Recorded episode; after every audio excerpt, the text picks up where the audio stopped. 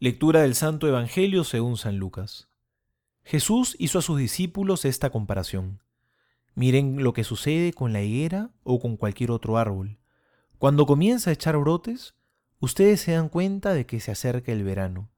Así también, cuando vean que suceden todas estas cosas, sepan que el reino de Dios está cerca.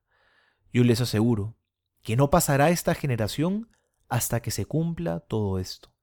El cielo y la tierra pasarán, pero mis palabras no pasarán. Palabra del Señor, gloria a ti, Señor Jesús.